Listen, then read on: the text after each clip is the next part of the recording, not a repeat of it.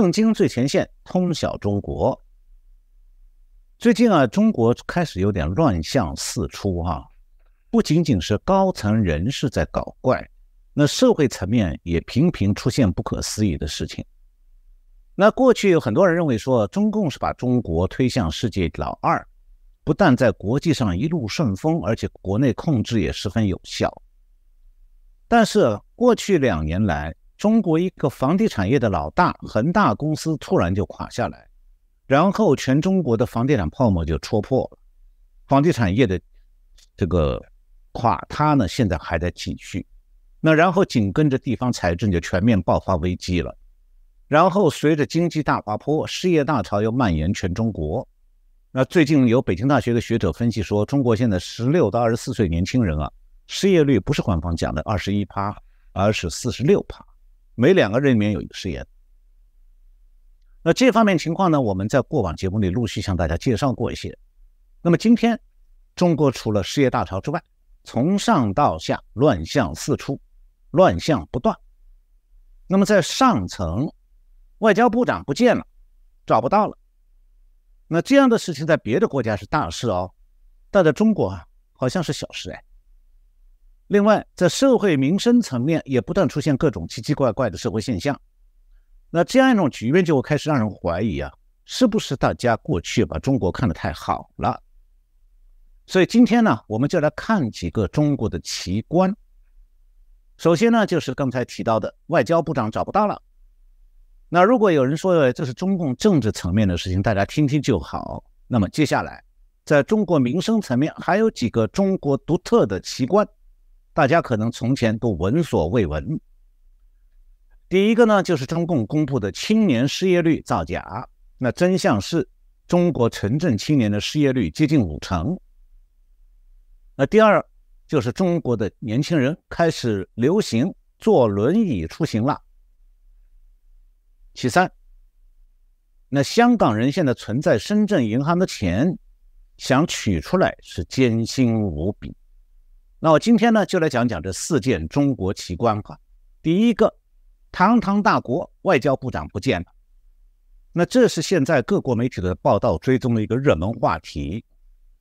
呃，但是啊，不管是世界上哪一家的知名媒体，谁都找不到中国的外交部长，他就是在光天化日之下不见了。那是不是被中共抓起来了呢？问题是中共不承认抓了他耶，中共也不肯说知道他在哪里，反正就是不见了，消失了。那么外交部长消失这件事呢？我举一个中国外交部的消息来源来证实啊，那就是七月十七号，在中国外交部的例行记者会上，有记者询问中国外交部长秦刚的下落。那中国外交部发言人毛宁他的回答是说不了解情况。那外交部发言人啊，他是外交部长的发言人哎，那他对全世界媒体宣布说他不知道自己老板到哪里去了。这也可以算是官方证实外交部长消失了吧？那至少是发言人他都不知道自己老板在哪里。那秦刚这个人呢，是习近平的红人，他是去年的年底从美驻美国大使这个任上被提拔成外交部长，并且今年呢又加升国务委员的头衔，就成为国家领导人了。那晋升速度在中国官场相当罕见。那这样一个堂堂大国的外交部长。中国是不给中共是不给出任何解释，就要世界各国接受这个外交部长不见了这个事实，而且呢，中共还咬死不肯说明他到底是死是活呀？是生病了，还是被撤职了，还是代职消失了？总之，这个外交部长就是人间蒸发了，这也算是国际奇闻吧。那么，美国彭博社是七月十八号发了一条新闻，标题是“中国外长神秘消隐”。助长了人们对黑箱的忧虑。那法国国际广播电台引用一个美国智库学者的话讲，是说秦刚的失踪确实给北京决策的一致性、稳定性和可信度带来了很大的不确定性和混乱。如果一名副国级领导人在没有太多解释的情况下就消失，人们会发现很难信任和依赖任何中国领导人或者官员以及他们的立场。这个状况哈，其实对台湾主张信任中共、与中共协商取得台湾安全承诺的那些人啊，是一个警告和冲击呀。那因为台湾政治人物的协商对象，呃，层级要远远比副国级的秦刚要低呀，顶多是见到中共台办的干部。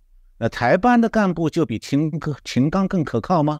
那如果说台办的干部哪一天也消失了，那台湾跟他承协商的承诺是不是也就消失了？那台湾的选民？能够相信这样的协商吗？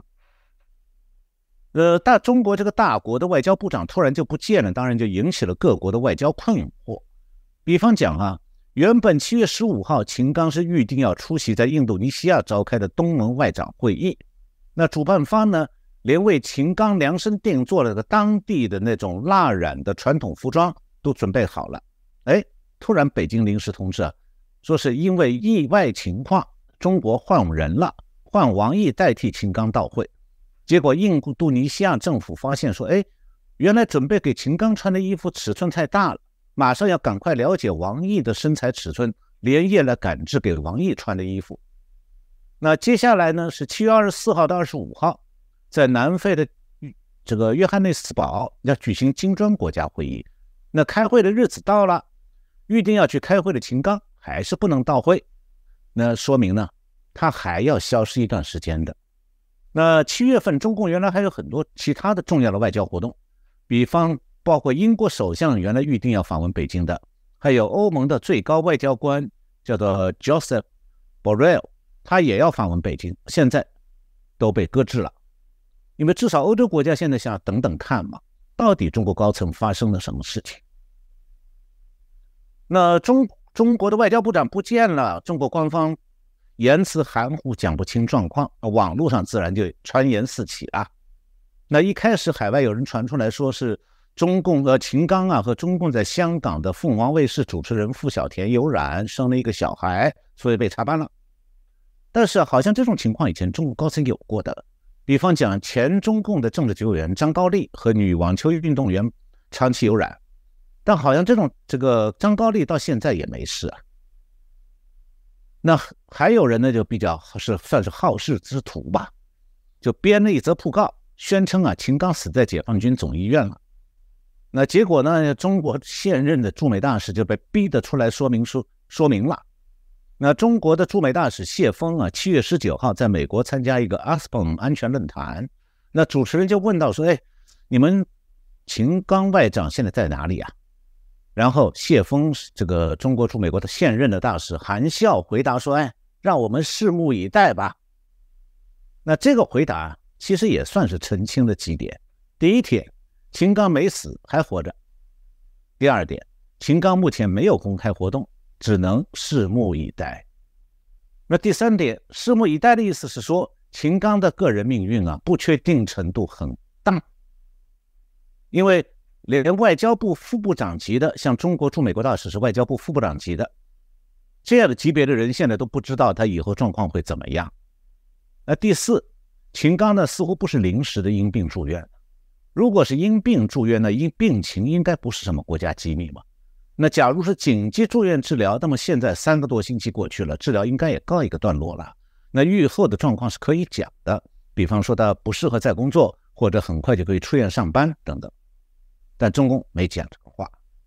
那最后第五种可能性，秦刚的消失有可能是因为政治原因被关押了。那最后取决于习近平如何处理他。那总之，中国不平静，中南海不平静，习近平的日子不好过。不然的话，其实呢，台湾大概不会有什么人关心秦刚的命运。但从这件事情上，我们看到的是说，中共决策的不可预见性和不负责任。所以台湾呢？是真的要小心，这第一件怪事奇观。那第二个奇观是中国的城镇青年失业率接近五成了。呃，台湾有些青年人啊，一直在看好中国经济，甚至想要到中国去谋职赚钱。但是现在中国的经济状况和以前比起来，还是不差吗？实际上，中国经济已经大滑坡了。其中一个最典型的特征就是，现在官方公布的青年失业率。十六到二十四岁青年失业率是二十一点三趴。那我们以前的节目里提到过了，中国现在已经拒绝三十五企业啊，拒绝三十五岁以上人去求职，就是说已经就业出现了三十五岁门槛。你超过三十五岁了，在中国想找一份正式工作就已经没戏了。那三十五岁以上的人如果失业了，你就只好自谋生路了，从摆地摊到送外卖，辛苦糊口，你就养不起家了。那么十六到二十四岁的青年呢，实际上大部分是在念书的。那念书的人，他不是在高中的最后两年呢，就是在大学或者专科学校里。然后你大学或者专科学校毕业了，本来应该是就业前景最好的时候，是个人刚刚完成高等教育嘛，而且年轻、冲劲足，吃得起辛苦，又有新的训练出来的专业技能。但是在中国，现在这群人成了倒霉的群体了。台湾也有媒体报道。像十六到二十四岁的青年，现在这个群体的失业率，官方报道是二十一点三趴。其实啊，十六到二十四岁的青年人啊，失业率到了二十一点三趴就已经够恐怖了。但是我要报告诸位啊，几天前，经济大学呃北京大学经济系的副教授张丹丹做了一个分析，结果发现，实际上十六到二十四岁青年的失业率不是官方公布的三三十一点三趴，而是比这高一倍多，达到四十七趴。那就更恐怖了，在十六到二十四岁这个群体里，一半人没有就业机会啊。他写了一篇文章，下的标题是“可能被低估的青年失业率”。那这个北大教授的分析呢，首先是排除了农村户籍的青年人，因为中国的户籍跟台湾不一样，台湾乡下的青年可以随便到城市找工作，住下来了以后结婚成家生小孩，那除了投票要回家乡以外，他们的生活。和在台北、新北、高雄这些都会户籍的青年人没有两样的。那么，中国农村的户籍的人，就不但是在城市买房子受到限制，小孩在城市里上幼稚园或者小学、中学也都不可以。他们和他们的下一代是被政府、中国政府的制度天然歧视的。那中国政府统计城市青年失业率的时候，根本就不会考虑农村户籍在城里打工的年轻人，当他们不存在。所以这样的就是农村户籍在城里打工的年轻人，他们失业也好，没没有去住处也好，政府是完全不管的。所以呢，当中共计算十六到二十四岁的青年失业率的时候，本来就已经排除了农村户籍在城市里找不到工作的上亿的劳动力，当他们根本不存在。所以前面讲的官方公布的百二十一趴的城镇青年失业率，本来就是个严重低估的，是一个严重歧视。农村户籍青年人的统计数据，但是啊，北大的这个教授他不是在关心农村户籍，还有这个在城市谋生的这种青年人的失业率，他讲的是说，中共计算城镇户籍的青年人失业率的时候，失业率的时候在造假，那么真实的失业率比官方数据高一倍多。那么中共是怎么样来造假青年城镇失业率呢？据这位学者介绍，这个中国按照城镇户籍来计算的话，那么总共青年人口是这个六九千六百万人，将近一亿人。就城镇户籍的青年人，十六到二十四岁是将近九千六百万人，将近一亿。那么其中有四千八百万在校的学生，还有一千六百万是已经离开学校，现在是在父母家里面啃老、躺平、做全职子女的。也是这个年龄层的，那全职子女我们已经在节目里讲过了，我们就不重复。那现在中共是把这四千八万在校的学生和一千六百万你这个全职儿女都混在一起，算是非劳动力，然后剩下的三千二百万中共算是劳动力。那么算出来呢，这三千二百万当中，这个有十六到二十四岁的青年劳动力当中呢，这个。两千五百七十万就业，六百三十万失业，所以他得出是二十一趴城镇青年失业率。那但是啊，中共的国家统计局在制定统计概念的时候，预先就准备好造假。那实际上啊，中国十六到二十四岁的青年人当中，真正失业的人数大概是两千两百三十万，失业率达到四十七趴。那仅仅是这部分的失业人口，就相当于台湾的人口了。所以啊，台湾怎么能够开放服务业啊，让中国人都涌进来，击垮台湾经济和台湾人就业吗？所以台湾那个年轻人要了解到这一点，就应该知道了，台湾离中国远一点了，才有经济安全了。那如果和中共绑在一起会更好吗？那两千三百、两千两百三十万的中国青年失业人口，人家可是急非常急切的想要找工作呀。那台湾人把所有工作岗位都给他们，台湾人怎么活啊？像这种啊，将近半数的十六到二十四岁青年人都失业的状况，是暂时的吗？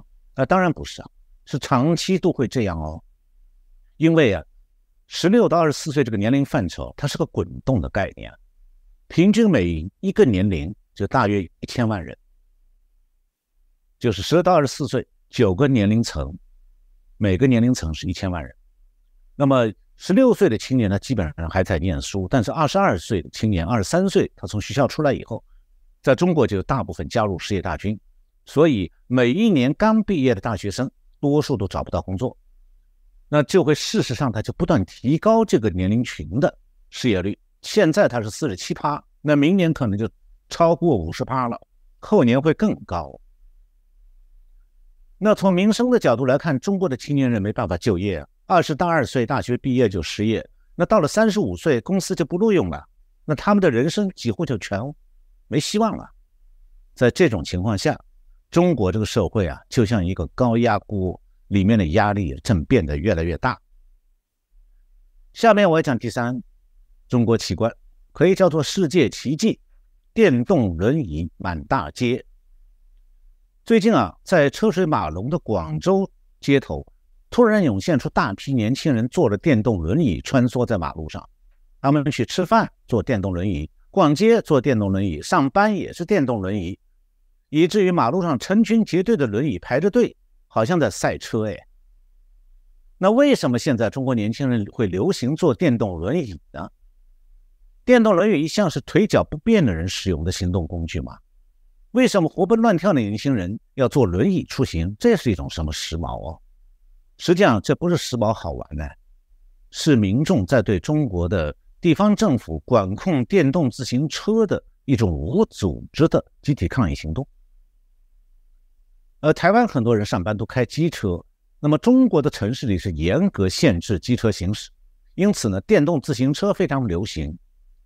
那电动自行车本来是蛮环保的，是代替脚踏车的机器交通工具，尤其适合距离比较远的通行。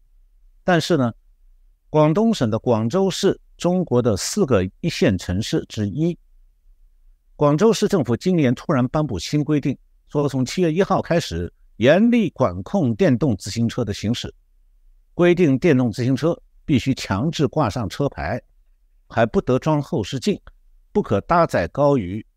一百二十公分的儿童过斑马线必须下车推行，限速二十五公里。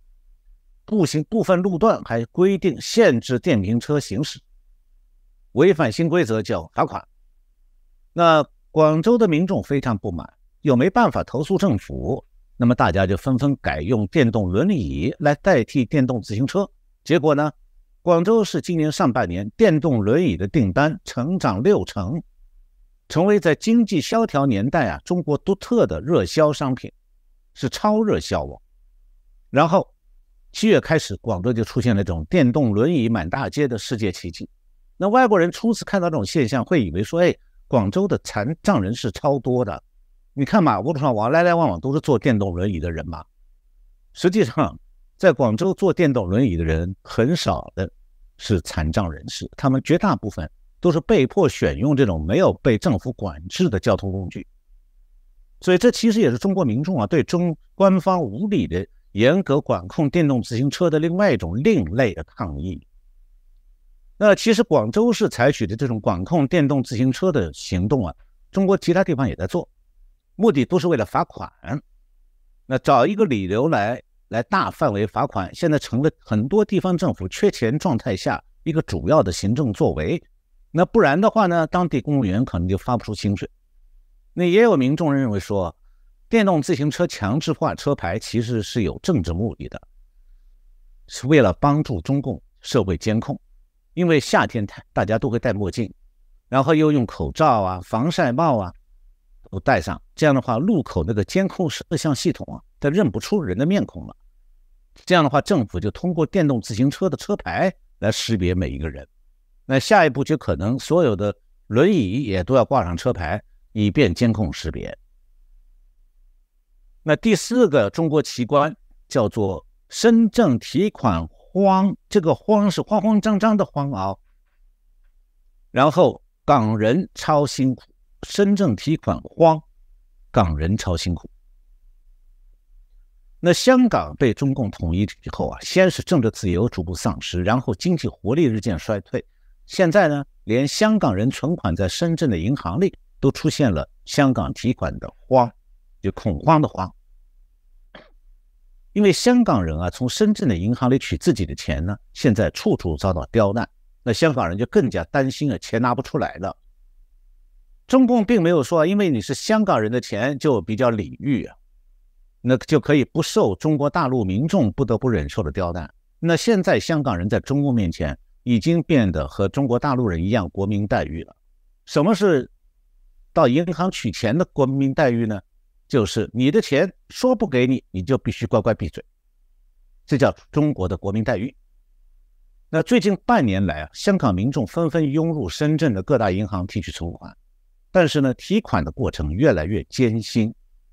我的钱你都不让我取，但是很多人现在，香港人对这件事情敢怒不敢言，这就是统一之后早晚会出现的状况。我在上一次节目里讲过哈，中共现在是用银行的钱去填补财政无底洞，那银行呢也就被迫把政府需要的数额转给政府，名义上叫贷款，那永远不还，甚至上面规定利息还不许收。所以这笔账实际上就是政府逼迫银行接受坏账，那银行怎么办呢？银行因为政府大量取走现金，就产生巨额的坏账了，银根就超紧的。账目上呢好像还可以，因为账目上显示有大笔贷款都给放给政府了，那是肉包子打狗。结果是银行的金库里可以支用的现金就很容易见底呀。在这种状况下，存款多的客户来提存。对不起了，钱就不给你了，因为啊，就是这些大客户的钱，大额客户的钱，你存的钱越多，你账户上的钱就可能都搬给政府发工资了，政府没钱还本付息，银行就没钱让你提取现金。我所以，我用个形象的说法，就是中共政府在银行里抢钱呢。不要说黑道才到银行抢钱啊，政府也可以抢的，在中国就这样。那么香港人在深圳存提取存款非常困难，不是说我存到小银行里取不出来，而是中国现在最大的几家全国性的国有银行在深圳的支行都没有现金可用了。所以香港有财经专栏作家认为说，令人担心啊，银行有不少坏账，导致资产素质出现问题，可能跟大陆楼市或者债市有关。然后市场都知道这方面不太对头。然后中国失业率还有 GDP 也不对头，那如果银行体系上有事的话，到这个程度就不能不防啊。说这个情况正在急转直下。那么现在大家可能会好奇，中国的各大银行是怎么样在深圳啊？中国各大银行怎么样限制香港人提取存款的？我向大家报告一下我看到的这方面的几种做法。那首先呢，就是中国的海关规定。不许携带超过两万元人民币的现金离开中国，那么银行就把存款取款的上限卡在两万块。如果存户的存款数额比较大，比方有一两百万，你要想全部拿出来，对不起了，一次拿两万，你拿一百次好了。那么其次，银行现在规定提取大额现金需要提前预约。有人说，那我就预约吗？对不起，银行的预约客服电话没人接，你不就预约不成了吗？那好，第三种方法，银行在缩减柜台服务人员的人数。你不管是普通柜台还是 V I T V I P 的柜台，它就设一个人，一个银行职员在处理这种现金的取款。那这样的话，香港人去取钱排队的进度就特别慢了。那第四，银行还把柜台服务的流程故意拉长。那么，你好不容易排队排到窗口了，那个职员会多番的询问你提款的原因，然后找理由要你提供各种证明，证明你提款正当性。你的钱也要正当，要他认为正当。然后又说，哎，你这个文件不不全呐。再下来呢，要你签收各种文件，还有呢，这个要再多次输入你的银行密码等等。